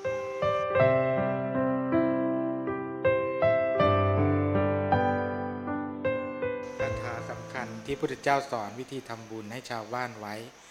อารามะโรปาวณโรปา เยชนาเสเสตุการกา ปะปัญจะอุทธปานันจะ เยทะทันติอุปัตสยัง เตสังทิวาจะรัตโตจะสทาปุญญังปวัตตติธรรมัฏฐาธรรมัฏฐาสีละสัมปันนา เตชนา สักคา สักขะคามิโน ชนเราใดปลูกสวนปลูกป่า สร้างสะพาน รวมทั้งจัดเรือข้ามฟากจัดบริการน้ำดื่มและบึงบ่อสระน้ำให้ที่พักอาศัย บุญของชนเหล่านั้นย่อมเจริญงอกงามทั้งคืนทั้งวัน ตลอดทุกเวลาชนเหล่านั้นผู้ตั้งอยู่ในธรรม ถึงพร้อมด้วยศีลเป็นผู้เดินทางสวรรค์ อันนี้ก็บอก รายละเอียดแล้วว่าทำโรมณีนี้ทำอะไรได้บ้างนะปลูกสวนปลูกป่าสร้างสะพาน ก็คือทำสิ่งที่เป็นสาธารณประโยชน์ รวมทั้งคำว่าปลูกสวนก็คือปลูกต้นไม้ด้วยเขาบอกว่าบุญจะเกิดทุกคืนทุกวันก็หมายว่ามันสิ่งเหล่านี้มันให้ประโยชน์ทุกวันมีคนได้ประโยชน์นะเพราะฉะนั้นเราทำอาจจะเหมือนกับทำครั้งเดียว แต่ประโยชน์มันเป็นประโยชน์ยั่งยืนยาวนานนะ แล้วพร้อมกันนั้นก็ระหว่างที่เราทำประโยชน์ต่าง ๆ เหล่านี้เนี่ยเราก็ต้องมีศีลกำกับ พร้อมด้วยศีลนะก็จะได้เป็นการสร้างทางไปสู่สวรรค์เขาก็เป็นการเน้นย้ำว่าคาถาทำบุญเนี่ยไม่ได้หมายความว่าต้องบริจาคเงินอย่างเดียวใช่ไหมเน้นย้ำว่าที่ทำอย่างนี้เลยทำเพื่อสาธารณะและแล้วผมชอบมากจริงๆเอ่อเขียนกำกับไปเลยว่าเป็นคาถาที่พระพุทธเจ้าตรัสสอนวิธีการทำบุญของชาวบ้าน แปลว่าจริง ๆ แล้วเป็นการทำบุญที่ง่าย เหมาะสมกับใกล้ตัวใกล้ตัวทุกคนทุกคนทำได้ เพราะว่าจากคำแปลที่เมื่อกี้พระครูได้ได้ได้แปลมาก็คือเรื่องของการปลูกสวน ปลูกป่า การสร้างสะพานคือแค่เราลุกขึ้นมาทำจิตสาธารณะหรือทำประโยชน์ ใกล้ ๆ ตัวก็ถือว่าเป็นบุญแล้ว ซึ่งอันนี้ผมรู้สึกว่าเป็นบุญที่ง่ายและเข้าถึงกับคนทุกคนได้เป็นอย่างดีเลยครับผมก็ถือว่าเป็นขนาดที่เราเอาไปปรับใช้กันได้ นะครับผมถ้าถ้าจะโยงไปว่าสิ่งที่กำลังพูดอยู่เนี่ยคือการครับทำงาน อืมแต่เป็นการทำงานที่ปฏิบัติธรรมไปในตัว ใช่ ใช่ไหมคะอืมอ๋อทำให้โยมนึกถึงอีกแล้วในในเรื่องนี้จะมีครับคำว่าสถานปฏิบัติธรรม เหมือนกับสมเด็จท่านก็จะเขียนทำนองว่ามันเพี้ยนนะ มันเพี้ยน ครับท่านอธิบายเพิ่มเติมได้ไหมคะมันเพี้ยนอย่างไร คือท่านบอกว่าความเสื่อมของพุทธศาสนาเนี่ยมีมานานแล้วครับ นะคือโยมโยมชาวบ้านทั่วไปก็จะมีพุทธศาสนาแบบธ รมเนียมประเพณี แต่โดยเนื้อหาสาระเนี่ยอาจจะไม่ไม่รู้ไม่เข้าใจนะนั้นก็แล้วก็มีการดูถูกด้วย ตั้งแต่ความเจริญทางตะวันออกเข้ามา ในยุคเปลี่ยนผ่านนะหลวงพ่อท่านก็ยกตัวอย่างก็ปี 2500 ในปีก่อนปีอันธพาลคลองเมือง ก็คือเป็นยุคที่เราไปชื่นชมฝรั่ง แล้วก็ดูถูกความเป็นไทยนะสิ่งที่เรียกว่าเป็นวัฒนธรรมหรือ เป็นภูมิปัญญาเก่าๆแล้วก็ด้อยค่านะรวมทั้งพุทธพระพุทธศาสนาด้วยนะเรื่องการปฏิบัติธรรมอะไรตอนนั้นเนี่ยเขาบอกว่าถ้าไปพูดเนี่ยไม่มีใครสนใจ อาจจะคล่ำครึอาจจะเป็นเรื่องไสยศาสตร์เข้าใจเป็นอย่างนั้นนะมามาจุดเปลี่ยนที่ว่าเปลี่ยนจากต่างประเทศ พอมันเกิดยุคที่เรียกว่าเขาต่อต้านสังคมนะบีทเจเนเรชันมีเจเนเรชันใหม่ขึ้นมา แล้วก็เขาก็แสวงหา หนทางชีวิตใหม่ ๆ แล้วก็เลยกลับมาที่มีคนดังดารานักร้องนะมาสนใจพระพุทธศาสนานะแล้วเขาก็มาฟื้นมาเป็นกระแสเรื่องการฝึกสมาธิเรื่องอะไรเนี่ยโยคะเราก็เลยไปตามเขาเราถึงเนี้ยมีจุดพลิกก็คือเราเห็นฝรั่งทำก่อนเราก็เลยทำตามฝรั่งครั้งที่เราเริ่มต้นก่อนได้กลับกันเลยนะครับใช่เราเริ่มแล้วเสื่อมแต่เราดันไป ฝรั่งกลับมาชอบแล้วก็กลับมากับหาเราใหม่นะก็ตอนอาตมาเด็กๆได้เริ่มสนใจพุทธศาสนานะจุดหนึ่งที่อาตมารู้สึกว่าเออมันเป็นเรื่องที่ทำให้เราเเกิดว้าวขึ้นมานะก็คือได้ข่าวว่ามีชาวต่างประเทศ มาบวชที่วัดป่าชื่อว่าวัดป่านานาชาติ มีชาวต่างประเทศหลายประเทศเลย ไม่ใช่ประเทศเดียวนะมาบวชเป็นพระเป็นลูกศิษย์หลวงพ่อชาเนี่ย อ้นั่นนะว้าวมากเลยว่าโอ้ยมีอย่างนี้ด้วยเหรอเออคนต่างประเทศเขาจะสละ แล้วก็มาอยู่อย่างนี้ได้ยังไงอะไรนี่นะแล้วก็ทำให้รู้สึกว่าเออพุทธศาสนาเริ่มเริ่มมีคนมองน่าสนใจสนใจมากขึ้น ท่านก็เลยสนใจบวชนะใช่ไหมคะอันนี้เขาบอกว่าท่านก็เลยบอกว่าพอตอนต่อมาระยะหลังเนี่ยเริ่มมีการตั้งสถานที่เรียกว่าสำนักปฏิบัติธรรมนะก็จะจะเป็นรูปแบบว่า มีความหมายว่าคนที่จะมาสำนักปฏิบัติธรรมก็คือมาเข้าคอร์สฝึกสมาธินั่นเองครับมาต้องทิ้งการทิ้งงานลางานมานะมาเข้าคอร์สมาอยู่เงียบ บางทีตั้งกฎระเบียบว่าห้ามพูดคุยกันด้วยอะไรเงี้ยปิดวาจาอ่าปิดวาจานะแล้วก็มานั่งเดินไปเดินมา นั่งนั่งเดินเดินอยู่เจ็ดวันสิบวันเนี้ยเรียกว่าปฏิบัติธรรมแต่งชุดขาวฉันสองมือหนังมือเดียวศูนย์ปฏิบัติธรรมอะไรต่างๆเนี่ยท่านบอกว่าเนี่ยท่านมองเห็นว่ามันเป็นเรื่องอันตรายอืม ในเมื่อญาติโยมเขาก็ห่างจากการปฏิบัติธรรม ไม่เข้าใจความหมาย แล้วพอคนรุ่นใหม่ คนในเมืองมาให้ความหมายว่าสำนักปฏิบัติธรรมมีรูปแบบแบบนี้เขาก็จะรู้สึกว่าชีวิตของเขานี่ห่างไกลจากเรื่องของการปฏิบัติธรรม โอกาสที่เขาจะต้องทิ้งงานทิ้งการแล้วมาเข้าปฏิบัติธรรมนี้มันมันยากเหลือเกินหรือเป็นไปไม่ได้เลยอย่างเงี้ยมันก็เลยจะเกิดความหมายที่มันแคบลง แล้วนานๆไปกลายเป็นแบ่งแยก นะเออเธอไม่มาทำแบบนี้เรียกว่าไม่ปฏิบัติธรรมนี่ก็เลยว่าความหมายของการปฏิบัติธรรมก็เลยยิ่งแคบลงไปใหญ่อ๋ออย่างนี้ก็ไม่ถูกมันทำให้ความหมายมันแคบเลยเกินไปนะแล้วก็ทำให้เกิดการแบ่งแยกได้ด้วยนะแล้วก็ก็เลยมาท่านบอกว่าเออปฏิบัติธรรมต้องเข้าใจว่ามันการที่ทำให้ชีวิตมันเกื้อกูลมีพัฒนาไปในทางที่ดีเนี่ยก็คือการปฏิบัติธรรมทั้งนั้นแหละอ่าแล้วก็การทำบุญที่เรียกว่า สถานที่โรมณีเนี่ยเป็นการปฏิบัติธรรมหรือเป็นการทำบุญที่ใกล้ตัวที่สุด แล้วควรจะเริ่มจากที่นี่ด้วยมาเริ่มจากสิ่งใกล้ตัวว่าทำที่อยู่ที่อาศัยของเราเนี่ยให้มันน่าอยู่น่าอาศัยนะแล้วท่านก็เลยยกตัวอย่างว่าเนี่ยคนเรามันละเลยเรื่องเหล่านี้มากจนกระทั่งเราเรียกว่า ไปไหนมาไหนก็เจอมลภาวะ เจอขยะนะคนไม่รับผิดชอบต่อส่วนรวมแล้วก็ทิ้งขยะกันเยอะแยะนะแล้วแล้วก็นอกจากนั้นเราก็ สถานที่ที่เราเกิดเราอยู่เนี่ยเราก็ละเลยมาหาความเจริญในเมืองหลวงนะหรือว่าคนในเมืองหลวงเนี่ยเป็นคนฐานะดีอยู่แล้ว ถ้าจะหาทางเจริญก้าวหน้าอีกก็ต้องไปต่างประเทศแล้วก็เป็นชั้นชั้นชั้นไปอย่างเงี้ยแทนที่เราจะย้อนกลับมาทำพื้นฐานของสังคมก็คือ หมู่บ้านนี้มันเข้มแข็งทำไงเราไม่คิดกันใหม่ว่าเราจะทำสถานที่ของเราเนี่ยที่หมู่บ้านเราอะสถานที่ใดสักที่หนึ่ง ถ้ามันให้มันเป็นจุดสนใจว่าถ้ามาหมู่บ้านนี้ก็ต้องมาที่นี่นะและเป็นที่ที่น่ารื่นรม เป็นที่ที่น่าประทับใจ เป็นที่ที่มีมุมถ่ายรูปได้เลยอย่างจุดเงี้ยเช็คอินอ่าจุดเช็คอินนะเราควรจะทำสถานที่นี้ไว้เป็นประโยชน์กับตัวคนที่อาศัยเองด้วย แล้วก็เป็นประโยชน์กับแขกที่มาเยี่ยมเยียนด้วย แต่ตอนนี้ร้านอาหารส่วนใหญ่จะเป็นอย่างนี้แล้วนะคะครับหาจุดเช็คอินเพราะว่าแต่ก็น่ารื่นรมจริง ๆทำให้คนเข้าร้านเขามากขึ้นอ่าบางทีอาหารไม่ค่อยเท่าไหร่หรอกหกหกเต็มสิบ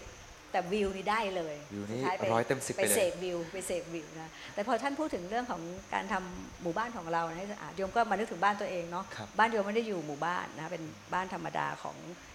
ชาวธนบุรีเก่านะคะ ตรงข้ามบ้านโยมเนี่ยจะมีร้านขายของชำแต่บางครั้งนี่ยโยมก็กวาดบ้านลงรถเนี่ยแล้วก็กวาดเลยไปข้างนอกมันจะมีเศษถุงพลาสติกไอติมกล่องนม เรากวาดไปแล้วเราก็อยากให้มันสะอาดนะแม่หน้าบ้านเขาก็อุตส่าห์มีขยะให้นะหน้าร้านน่ะไม่ทิ้งเนาะทิ้งลงถนน แต่โยมต้อยเปลี่ยนใหม่ละระงับความโกรธกวาดไปก็ไม่ต้องโมโหยังไงก็สะอาดอยู่ดีเพื่อเพื่อถนนนะเราอุตส่าห์ทำกิริยาดีแล้ว แต่ยังมีแวบ ตำหนิเขาอะสุดท้ายไม่ต้องตำหนินะคะ ก็กวาดไปเรื่อยๆ เป็นหน้าที่เราถือว่าดีซะอีกถ้าไม่มีเราก็ไม่ได้กวาดนะคะคิดในมุมกลับงั้นแอบถามอาจารย์หญิงดีกว่าครับว่าอันนี้เพราะนี่เป็นเคสที่แบบว่าผมเชื่อหลายๆคนน่าจะเกิดขึ้นเลย แล้วเราทำอย่างไรที่จะระงงับความปิ๊งแวบเมื่อกี้ขึ้นมาได้ครับแบบในสถานการณ์จริงที่เกิดขึ้นกับอาจารย์หญิงนะครับจริงๆนะสติเลยแหละมันขึ้นมาเร็วมากครับเห็นอ๋อโอเค ดีแล้วแล้วกวาดอันเนี้ยถ้าเป็นถูกกล่องนมก็กวาดแรงหน่อยเพราะมันหนัก ถ้าถุงไอติมก็กวาดเบาหน่อย อ่า มันก็ใช้วิมังสาช่วยนะอ่าแล้วกวาดยังไงไม่ให้ปลิวก็อาจจะต้องมีที่โกยอะไรอย่างเงี้ยค่ะอ่ามันก็กลายเป็นสนุกไปนะคะ กลายเป็นสนุกไป เราเปลี่ยนจากความที่เราจะไปคิดโมโหแค้นหรือไปต่อว่าเขาเป็นการมาสนุกกับการแก้ปัญหาตรงหน้า ใช้ฉันทะเป็นตัวช่วย แล้วก็ใช้วิมังสาเป็นตัวเคลื่อนให้การกระทำนั้นมันมีความน่าสนใจและให้เราทำต่อจนจบวัตถุประสงค์ของเราได้ใช่ไหมแต่ถึงแม้ว่าจะ ก็ไม่ได้อยากให้หรูมากถึงก็โอ้โหต้องดีใจที่เห็นขยะไม่ใช่อย่างนั้นครับเพียงแต่ว่าโอเค ขยะคือขยะ ขยะคือขยะอืมไม่ต้องควานหาว่าใครทิ้งทิ้งทำไม เขาทิ้งแล้วแล้วกันจบ หน้าที่เราก็คือกวาดไป เพราะมันก็อยู่ในบริเวณถนนของเราอ่าแล้วข้างบ้านกวาดคือร้านขายของชำกวาดเรากวาดมันก็ดีนะตรงนี้ตรงอื่นเราไม่ได้กวาดก็โอเคบางทีก็เผื่อๆไปด้วย ก็ไม่เป็นไร คนก็มอง มองเขาก็ยิ้มยิ้มๆก็ดีไม่ต้องชมแต่ก็โอเคเขาก็ดี แต่เขาจะทิ้งต่อก็เรื่องของเขา เพราะเราไม่มีโอกาสได้แนะนำหรือสอน แต่วันหนึ่งเขาอาจจะรู้สึกก็ได้ว่า เออ ไม่ก็ทิ้งดีกว่าเนาะอะไรประมาณนี้ดีเลยครับ เมื่อกี้เมื่อกี้นะคะท่านพูดถึงเรื่องของสถานปฏิบัติธรรมนะครับมันก็ทำให้คิดว่า พอคนได้ไปเนี่ยมาดูโก้อืมดูรู้สึกว่าฉันอีกระดับหนึ่งละเธอไม่ไปเหรอเธอลางานสิอันเนี้ยมันเข้าสู่การพูดที่ไม่โอเคนะแต่หลังๆพอ พอคนชวนโยมโยมก็จะบอกว่าโอ้โยมไปไม่ได้หรอกเพราะว่าดูคุณแม่ แต่ทุกวันเนี่ยปฏิบัติอยู่เอาทำยังไงล่ะ ก็พระสอนว่าทำอะไรก็ให้ใช้สติอ่าโยมใช้มากที่สุดคือขา คือมีอยู่ช่างเท่าปีก่อนเนี่ยโยมเคยสะดุดสายไฟเนี่ยฮะที่เกะกะทำให้พุ่งเหลาเลยโอ้ไม่ใช่ไอ้อื่นโดน แต่ว่าเรามีสติพอที่เท้าเราเนี่ยไปโดนทำให้เกิดเขาเรียกข้อเลือดครับแต่ต้องไปกายภาพบำบัดนะคะ เพราะไม่ใช่แค่ข้อเลือดกระดูกมันร้าวมันนิกล่าดวๆอ่าอะ สองอาทิตย์หาย แต่จากนั้นมาจงกลม ทุกก้าวเท้าสติอยู่ที่เท้าจนทุกวันเนี้ค่ะครับถึงแม้ว่าโยมจะลื่นอีกเพราะเห็นน้ำแต่โยมไม่สไลด์แล้วเพราะโยมก็ค่อยๆฉีกขาแบบบัลเล่ต์คือตั้งตัวอยู่เลย เพราะครับคือสติ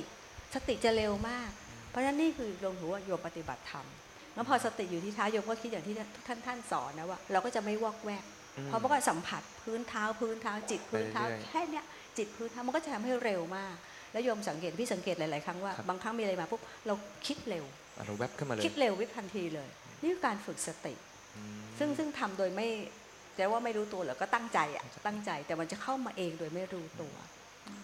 ซึ่งผมผมเลยชอบเพราะว่าจริง ๆ มันเป็นคำที่อยู่ในหนังสือของหลวงพ่อเลยครับหลวงพ่อใช้คำว่า ปฏิบัติธรรมก็คือเอาธรรมมาปฏิบัติ เอาธรรมมาใช้ มาทำตามในการเป็นอยู่ดำเนินชีวิตทำกิจการงานทำมาหากินตั้งแต่ในบ้าน ซึ่งคล้ายๆกับเคสที่อาจารย์หญิงพูดมาเมื่อกี้เลยว่า การปฏิบัติธรรมเลยไม่ใช่การที่เราหาช่วงเวลา แล้วไปปฏิบัติ แต่จริงๆแล้วมันคือการเอาน้อมนำเอาธรรมเนี่ยมาหลอมรวมเข้ากับชีวิตประจำวันของเรา เหมือนที่อาจารย์หญิงบอกเมื่อกี้นี้ว่า เราก็ไม่มีเวลาไปปฏิบัติธรรมที่ไหนหรอก แต่แค่การเดินของเรานี่แหละ แล้วเราเอาหลักธรรมของการมีสติ มาหลอมรวมกับการใช้ชีวิตของเรา ให้มีสติมากขึ้นเพราะนั้นเนี่ยเราก็ถือว่าเราปฏิบัติธรรมเป็นกิจอยู่แล้วเลยใช่ไหมครับ และดีสักกว่าด้วยเพราะว่ามันทำให้เราไม่ใช่แค่ทำแค่เฉพาะช่วงเวลาช่วงใดช่วงหนึ่ง แต่เป็นการทำตลอดเวลา เพราะเราต้องเอาธรรมาให้มันเกื้อกูลกับชีวิตของเราให้มากที่สุดเพื่อให้มันง่ายและทำได้จริงตลอดเวลา คือปฏิบัติธรรมที่ไปเข้าคอร์สเนี่ยนะเราก็ต้องมองว่าประโยชน์มันอยู่ตรงไหน คือประโยชน์มันคือการที่เราออกมาจากความเคยชิน จากวิถีชีวิตที่เราคุ้นเคย แล้วเราก็ไปเข้าคอร์สเหมือนกับ เอาไปฝึกว่ายน้ำในสระมันมีสิ่งแวดล้อมเกื้อกูล มีครูบาอาจารย์ให้คำแนะนำนะแต่ในที่สุดแล้วเราก็ต้องกลับมาชีวิตจริง เราไปเข้าคอร์สนี้แล้ว ผลจากนั้นเนี่ยเราต้องมาใช้ในชีวิตจริงในชีวิตจริงว่าเรามีสติมากขึ้นในการดำเนินชีวิต เราไม่ผิดพลาดเราไม่ตก อยู่ในอารมณ์ต่างๆ ครอบงำจิตใจเรา นี่เรียกว่าถ้าเราทำได้อย่างนี้ยการปฏิบัติธรรมอย่างนั้นถึงจะได้ผลนะแต่ไม่ใช่ว่ามาเข้าปฏิบัติธรรมแล้วกลายเป็นเรามีตัวมีตนหรือว่าอีโก้เราไปบัฟคนอื่นหรืออะไรอย่างนี้มันไม่ถูกละนะส่วนคนที่อยู่บ้านก็เช่นเดียวกันบางทีเนี่ยเราปฏิบัติธรรมที่บ้านได้ แต่เพราะความเคยชินของเราเนี่ยเราก็เลยตามใจตัวเองบางอย่างนะหรือว่า อะไรที่มันกระทบกระทั่งกัน มันก็ยากที่จะหลุดนะฉะนั้นก็มันก็จะเกิดปัญหาอย่างนี้อยู่เรื่อยๆนะเราก็ต้องหาโอกาสที่จะเว้นวักตัวเองบ้างอะไรเงี้ยจะมากจะน้อยก็เหมือนกัน มันก็เหมือนกับเออเราได้กลับมาอยู่กับตัวเราเองมากขึ้นอะไรเงี้ยนะแล้วก็ต้องมองให้เห็นประโยชน์ทั้งสองด้านเอิญหลวงพ่อท่านพูดบอกว่าสถานปฏิบัติธรรมไม่ใช่ที่พักใจอืม ควรจะไปฝึกวิปัสสนาหรือว่าอะไรอย่างนั้น แต่ความหมายความว่าในชีวิต 300 กว่าวันเนี่ยคุณทำด้วยนะ แต่ตรงนั้นน่ะมันเป็นพีคมันเป็นพีคจะไม่ต้องทำงานบ้านไม่ต้องใด ๆ อาหารไม่ต้องปรุงเพราะมีนะมีให้มาแล้วแล้วก็กินตามนั้น ถือว่าเป็นช่วงเหมือนเข้าแข่งขันนะซ้อมว่ายน้ำมาตลอดเข้าแข่งขันหนึ่งวันอะไรอย่างเงี้ยก็รู้สึกดี ผมมองเหมือนสมมติอะผมอาจจะเพิ่งผ่านช่วงวัยเรียนพิเศษมาผมว่ามันเหมือนอินเทนซีฟคอร์สครับพระครูที่แบบว่าเราไปแบบคอร์สเข้มข้น 10 วัน 5 วัน แล้วไปลุยเต็มที่เลยไปอยู่ในบริบทที่เพียบพร้อม แล้วเราไปฝึกเอาให้เราเข้าใจให้ได้ว่า อ๋อ จริง ๆ แล้วมันเป็นแบบนี้แหละ การทำสมาธิการเดินจงกรมการมี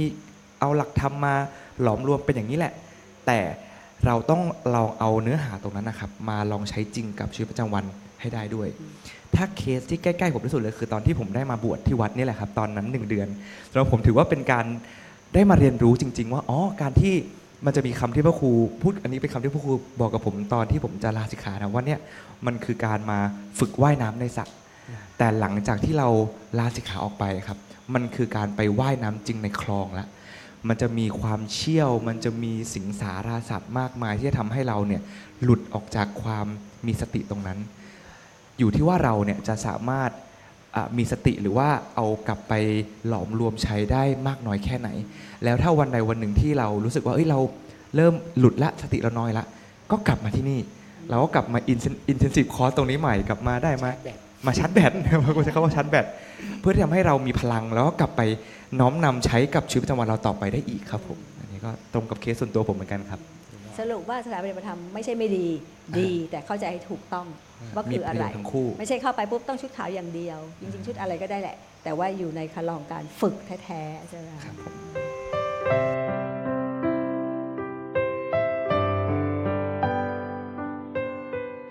ก่อนสุดท้ายนิดนึงมันจะมีคำว่าถิ่นรมณีเป็นที่ตั้งต้นของพระพุทธศาสนาอ่าโอ้อันนี้โยมอยากให้ท่านเล่าค่ะทำไมเรียกว่าตั้งต้น ก็ตั้งต้นตั้งแต่ว่าพุทธเจ้าวันที่จะตรัสรู้นะ ก็ต้องเลือกสถานที่ก่อน ก็คือได้ที่ที่เรียกว่าเป็นที่โรมานีนั่นแหละนะไปถึงอุรุเวลาเสนานิคมท่านก็บรรยายว่าที่นี่เออมีท่าราบเรียบ มีต้นไม้ร่มรื่นนะมีบรรยากาศที่ดีนะแล้วก็เออเหมาะที่จะบำเพ็ญเพียรเรียกว่าสิ่งแวดล้อมเกื้อกูลแล้วนะมีความสงบมีความปลอดภัย ไม่รู้สึกว่ามีอันตราย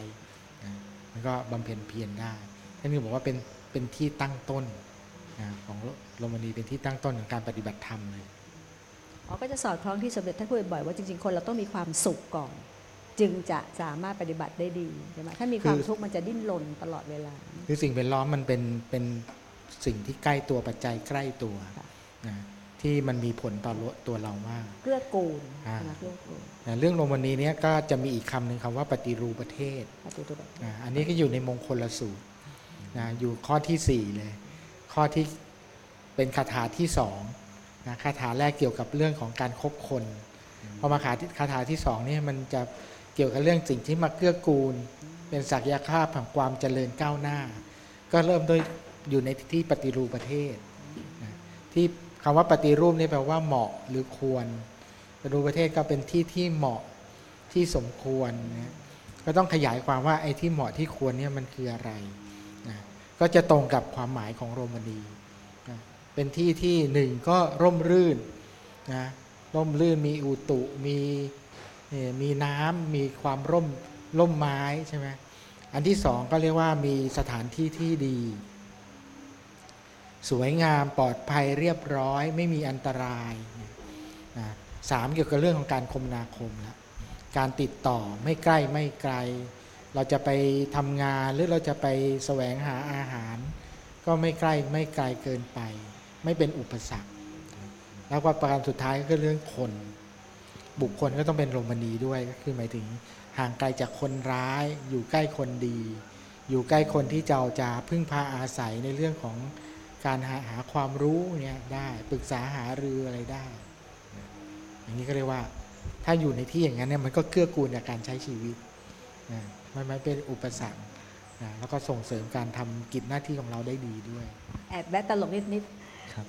ๆปฏิปฏิรูปประเทศคือที่ที่เหมาะที่เกื้อกูลนะท่านก็พูดถึงต้นไม้ใดๆของโยมเนี่ยเพิ่งมาสร้างบ้านแถวๆเนี้ยอยู่หน้าบอกโยมว่าเนี่ยปฏิรูปประเทศ ใกล้วัด ใกล้โรงพยาบาล ใกล้ตลาดครบเลยอ๋อใกล้สถานศึกษาแล้วก็ใช่ห้างทุกห้างแหมครบวงจรมาก็กครบเลยเพราะว่า อะแถวนี้ก็ร่มรื่นนะครับถูกมีถิ่นทำเลดีคืออยู่ใกล้กับสิ่งต่างๆ คมนาคมก็ดีเพราะเดินทางง่าย แล้วก็ผู้คนดีเพราะอยู่ใกล้วัดด้วยอะก็ครบจริงๆอย่างที่อาจารย์หญิงพูดเลยนะครับผม โอเคครับ จริง ๆ ก็เล่มนี้อาจารย์หญิงมีมีอะไรเพิ่มเติมไหมฮะ ก็จะเป็นเข้าสู่สุดท้ายที่เมื่อกี้พูดถึงถิ่นโรมานีเนาะครับท่านก็จะแนะนำว่าเกณฑ์ต่ำสุด เกณฑ์อ่าต่ำสุดคืออะไร อันนี้น่าสนใจค่ะคมิรับนิมอลมินิมอลครับทำไม่ครบไม่เป็นไร เอาข้อแรกให้ได้ก่อน ข้อนั้นคืออะไรคะท่านเกณฑ์ต่ำสุดของถิ่นโรมานีอ๋อก็ข้อแรกเลยในเรื่องร่มไม้ก็สายน้อืมำนะวัก็ดคืนี้อมีไหมมีเต็มครบถ้เลวนยเราน่าใส่มาค่ะก็มันก็เป็นสภาพที่เกื้อกูลนะนะเพราะว่าสิ่งเหล่านี้ก็จะทำให้เกิดอ่าบรรยากาศที่ดีนะนะเข้าไปแล้วก็ รู้สึกได้ด้วยตัวว่า เออ เราเข้ามาแล้วก็เย็นขึ้น สงบขึ้นนะนะไม่ไม่วุ่นวาย รู้สึกปลอดภัยนะแล้วก็ข้อต่อต่อไปก็มาเกื้อกูลความเป็นระเบียบเรียบร้อย ความสะอาดนะเห็นแล้วก็สบายตาเจริญตาเจริญใจ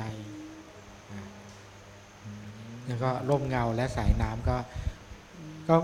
สายน้ำก็สำคัญนะเพราะว่าคนใช้ชีวิตขาดน้ำไม่ได้ครับต้องมีแหล่งน้ำ ต้องมีแหล่งน้ำที่ไหนมีน้ำเราก็อยู่ได้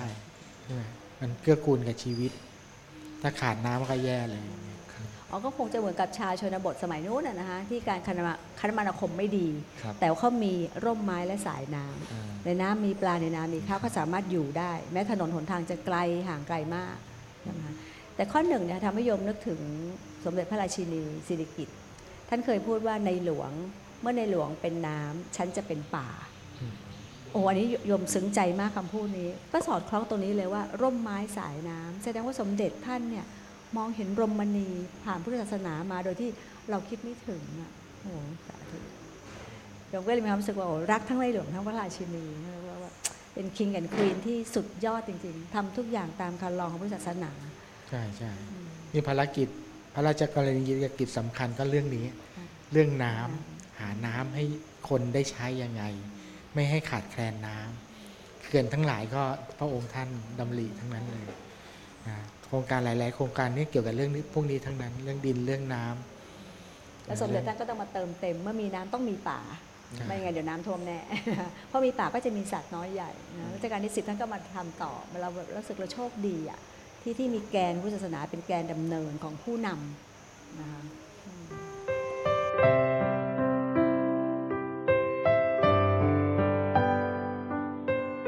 จริง ๆ เล่มนี้อย่างที่บอกเดือนอีกบอกไปว่าก็เล่มสั้นๆนะครับ28 หน้า แต่ว่าเราก็พูดคุยกันมาชั่วโมงนิดๆแล้วนะครับอาจารย์หญิงก็ไม่แน่ใจพระครูมีเพิ่มเติมที่อยากจะเล่าเกี่ยวกับหนังสือเล่มนี้ ก็มีบทสรุปนะ หน้าสุดท้ายรู้สึกว่าท่านเขียนไว้ได้ชัดเจนแล้วก็ครอบคลุมนะว่าถิ่นอาศัยได้แก่ที่อยู่ สถานที่ทำกิจการงาน ภาวะสิ่งแวดล้อมนะเป็นฐานเป็นที่ตั้งเป็นที่รองรับ ความเป็นอยู่ การพัฒนาชีวิต การเลี้ยงชีพ การประกอบกิจหน้าที่การงาน ตลอดจนการเสวยสุขประจนทุกข์ของมนุษย์ รวมทั้งการที่ชีวิตจะเริ่มต้นและสิ้นสุด คือเกิดจนถึงตายนะทินอาศัยเป็นจุดเชื่อมต่อโลกของมนุษย์ เข้ากับโลกของธรรมชาติที่รองรับโอบอุ้ม